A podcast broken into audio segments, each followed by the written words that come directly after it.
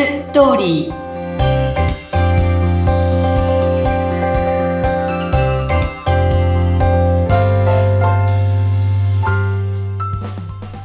皆様こんにちは結婚相談所ライフツリー和田です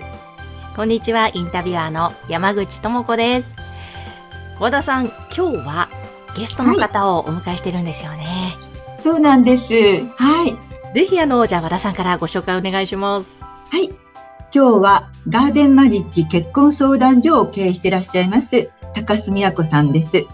高須さんは一般社団法人 NA コード協会代表理事でもあり、メタバース婚活マリー360の運営責任者でもいらっしゃいます。今日は高須さんよろしくお願いいたします。よろしくお願いします。よろしくお願いします。今、和田さんからもご紹介はありましたが、ぜひ高須さんからも、えー、ご自身のご紹介少し一言お願いします。はい。えー、高須美也子と申します。えー、国内での結婚相談所と、あと国際結婚で、最近では先ほどご紹介いただいたメタバース婚活を、えー、始めております。どうぞよろしくお願いします。お願いします。あの、先ほどから出てくるワード、メタバース婚活。これあの、ちょろちょろ聞いたことはあるんですけども、一体どういうものなのか私は全く知らないので非常に興味があるんですけれども、えー、和田さん、そのあたりも含めて、ぜひ高橋さんとのお話をお願いします。そうですね。私も実は、高須さんから以前にちょっとメタバースの話を聞いたとき、え、それは一体何？みたいな感じで、本当にあの、恥ずかしながら全く分かってなくって、なんかこう、どういったものなんだろうってこう頭でいろいろと想像するだけだったんですけども、実はこの間、えー、クラウドダンディっていう、あの、テレビ番組で、高須さんが、あの、お出になっている、その、メタバース結婚マッチングサービスっていうことが、あの、実際に行われたんですね。はい。で、それを拝見しまして、私も。で、それで、あ、なるほど、こういうことなのかと思って、いやいや、これはすごくいいなと思ったんです。ありがとうございます。何がいいかって言ったら、私たちあの、ま結婚相談所をやっているんですけれども、高須さんも同じように感じていると思うんですけど、やっぱりどうしてもこのプロフィールから入る、条件から入る、まあ、女性は多いんですよね。で、男性はまあ顔と年齢で大体選ぶわけですけど、女性はこの条件的に学歴とか年収とかすべてがまあ一応普通以上、前にもここであのお話したことがあると思うんですけど、そういう条件で入るために非常にこじらせている方たちがたくさんいらっしゃるわけですね。要するに中身を見るより、まずその条件で判断して、あの、お相手を探してしまうっていうところ。で、ここがメタバースでは、あの、解決できそうっていうところが私はすごい魅力的だなと思ったので、ちょっと高津さんにこのあたりもお話していただきたいなと思います。はい。あの、今、和田さんがおっしゃった通り、あの、私も結婚相談所やってきて、この条件とか、まあ、容姿、まあ、ここに振り回されてしまうのが、どうしても、こう、あの、もったいないなと思っていて、ここではなくですね、あの、まあ、最後に残ったフィーリング性格の部分ですね。夫婦生活を始めるとここが一番重要になってくるので、うん、ここに着目した婚活ができないものかなと思ってきたんです。で、今まで私、リアルな婚活パーティーを30回ほど行ってきまして、毎回30名から40名の男女を集めてですね、マッチングをしてきたんですね。で、その時の、えー、割合がだいたい4割から8割。で、これは結婚相談所内ですので、重複もあったんです。1人の方が2人の方とお付き合いするとかっていう重複があった上で4割から8割だったんですが、なんと今回、えー、メタバース婚活で、もう姿が見えない、条件がわからないっていう状態の中で、重複せずに7割の方がカップルになったんです。うんうんうん。すごいですよね、これは。すごい。すごいこれは、あの、業界内ではものすごい数だと思います。そう。うん。うん。で、その理由としては、えー、一つ思われるのが、まあ、声から判断して、そのフィーリングが合うのか、うん、あの、話してる内容もね、あの、もちろんですけれども、えー、例えば年齢的なものも声から判断して自分と近しいとかっていうところから、うん、えー、感じ取ってカップルになられた方々が7割いると。うんうん、で、えっ、と、番組の中でも紹介してもらってましたが、この7割のカップルの中の一組にフォーカスを当てて、えー、後を追っているんですけれども、うんうんうん2回目は、えー、まず1回目、あの、パーティーを、あの、メタバースの中で、えー仮想空間の中で4時間やりました。うんで、えー4時間やって、その中でさっき言ったカップルが誕生して、で、そのカップルになった人たちは2回目もまたメタバースの中でデートをすると。で、えーガイアリンクという会社のやってる、えーガイアタウンというですね、えーよくできた、えーメタバース空間がありまして、で、そちらでデートするんですが、ボートに乗ったり、山登りをしたり、うん。キャンプファイヤーを囲んで自分の、あの、自己紹介をしたり、うんこう、本当に1時間もう、たくさんの情報が、えー溢れていて、楽しんでいただけるような状況なんですね。美術館があったり、あの、街の風景を眺めながら、うん次のデートに誘うっていうような流れを作りまして、皆さんそれを体感していただきました。うんで、2回目のデートが終わった段階で、じゃあリアルに進むかどうかっていうところなんですねうん。で、えーほとんどの方が、まあ、男性の方からお誘いいただきまして、次はリアルでじゃあどこで会いましょうっていうような約束をしていただきました。で、今回、この結果をもって分かったのは、やっぱりフィルターがかかっていて、さっき言った和田さんが言っている問題の、えー用紙と条件。ここによって、えーあの、情報がフィルターがかかっていて見えなくなってしまってるんですね。フィーリングの部分がうん。これがよく分かったっていうのが今回のメタバース婚活になります。うんうんうん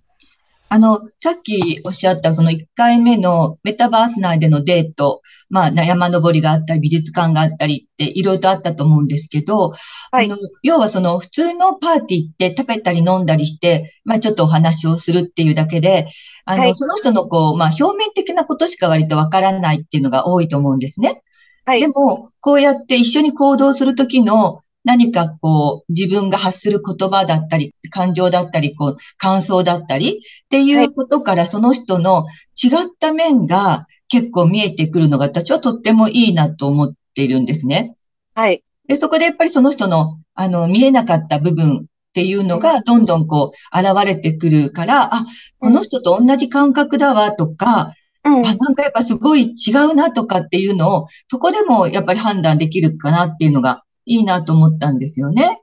そうですね。うんなんか美術館なんかでも、どの絵が好きなのなんて言って、うんうんうん、あの、なぜこれがいいのなんてことをやり合ってましたけど。やっぱり情報がもう限られてるので、うん相手の、例えば洋服も、あの、バックボーンも見えないので、うんあの、話すことが、二人で共有した時間の部分から抽出してくるってことになるんですね。。うんうんそこがいいところかもしれないですね。ね。で、その時のテレビを見ていて、あの、おっしゃってたように、そのメタバースのその女性も男性も、まあ、自分でこう作ることができるわけですね。いろいろとこう。はい。あのね、あの、洋服の色だとか、顔の色だとか、その全部を。で、そこに、今回の女性は割とこう、その作られたアバターと自分っていうのがあんまり変わらなかったんだよね。はい。あの、登場した女の子は、うんアバターに似せて洋服まで買いに行ったんで、ね、そうそうそう。うんだから、リアルで会った時に、それほどの違いがなくって、はい。だから、ここもすごく大事ですねっていうふうに、あの、出てらっしゃるね、コメンテーターの方たちがおっしゃってたんですけど、あまりにまたこれが違いすぎると、実際に会った時に、あ、はいなんかちょっとがっかりとかね、え、違いすぎるって思ったんだけど、で、そのアバターは割とこう、ね、今回の女性もすごく似たものを作ってらっしゃいましたよね。そうですね。あの、そ赤いね、上着に白白いズボン履いて、そうそうあの、そうそう。全く同じ格好で出てきましたよね。なんか顔もすごく近かったような気がしましたね。あのーそ今回の特徴だったんですけども、参加者が20代から30代が多くて、ああ、うんうん。はい。で、その20代から30代の方々は、まあ実際のセキュリティチェックもするんでお顔も拝見したんですが、うん。アバターとよく似似た方、まあ要は自分に似たアバターをこさえていらしたっていうのが今回の特徴になりますね。ああ、そうですか。そその前にセキュリティチェックとかあるんですね。ありますね。あの、最初に、あの、セキュリティチェックで身分証明書出していただくんですが、うんその出した身分証明書と実際に、あの、出てる人が参加してる人が一緒なのかを確認するために、面談もしてるんですね、事ああ、前に。すごい。ええはいうん。なので、ダブルチェックしてるので、うんあの、まあ、それがちょっと面倒だってことで参加を、あの、見合わせたいっておっしゃった方もいらっしゃるんですけれども、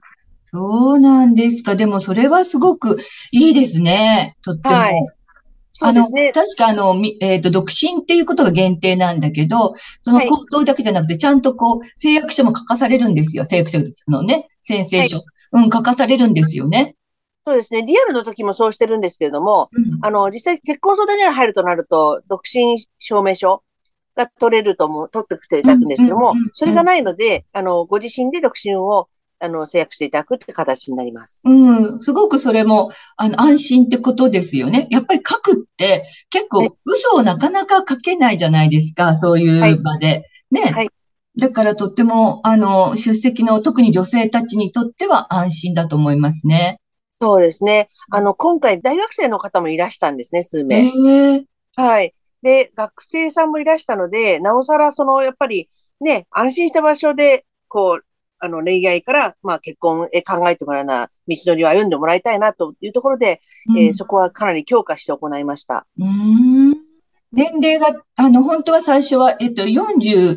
49歳までが参加できる条件だったんでしたかしらね。そうですね。結婚相談所で普段、あの、リアルのパーティーやるときには、49歳までだいたい30代から40代の方が主流なんですね。うんうんうん、それに、それとはちょっと違いまして、メタバースって言ってやっぱりコンピューターを使ってあの、ログインしていただく形になるので、うん、その、やっぱり若い方のが多かったんですよね。そうかもしれないですね。やっぱりこれ、はい、こういうことがね、うん、受け入れられるっていうのがまず若くないと、はい、本当に聞いただけでね、はい、あ、なんのこっちゃっていう感じだったんですけど。そうですよね。あの、うん、若い方が多かったのと、あと女性の参加者が先に埋まったっていうのは、特徴的でしたね。そうですか。へえ。はいこれ、メタバースの婚活というのは、まだ割と始まった段階なんですかそれともそうです、そうです。もうすごい始まったばっかりです。始まったばっかりです。もう高須さん、こういうの先取りはね、すごいんですよね。うん。いや、これは画期的ですね。いいですね。で、このじゃあメタバース婚活非常に興味ある方、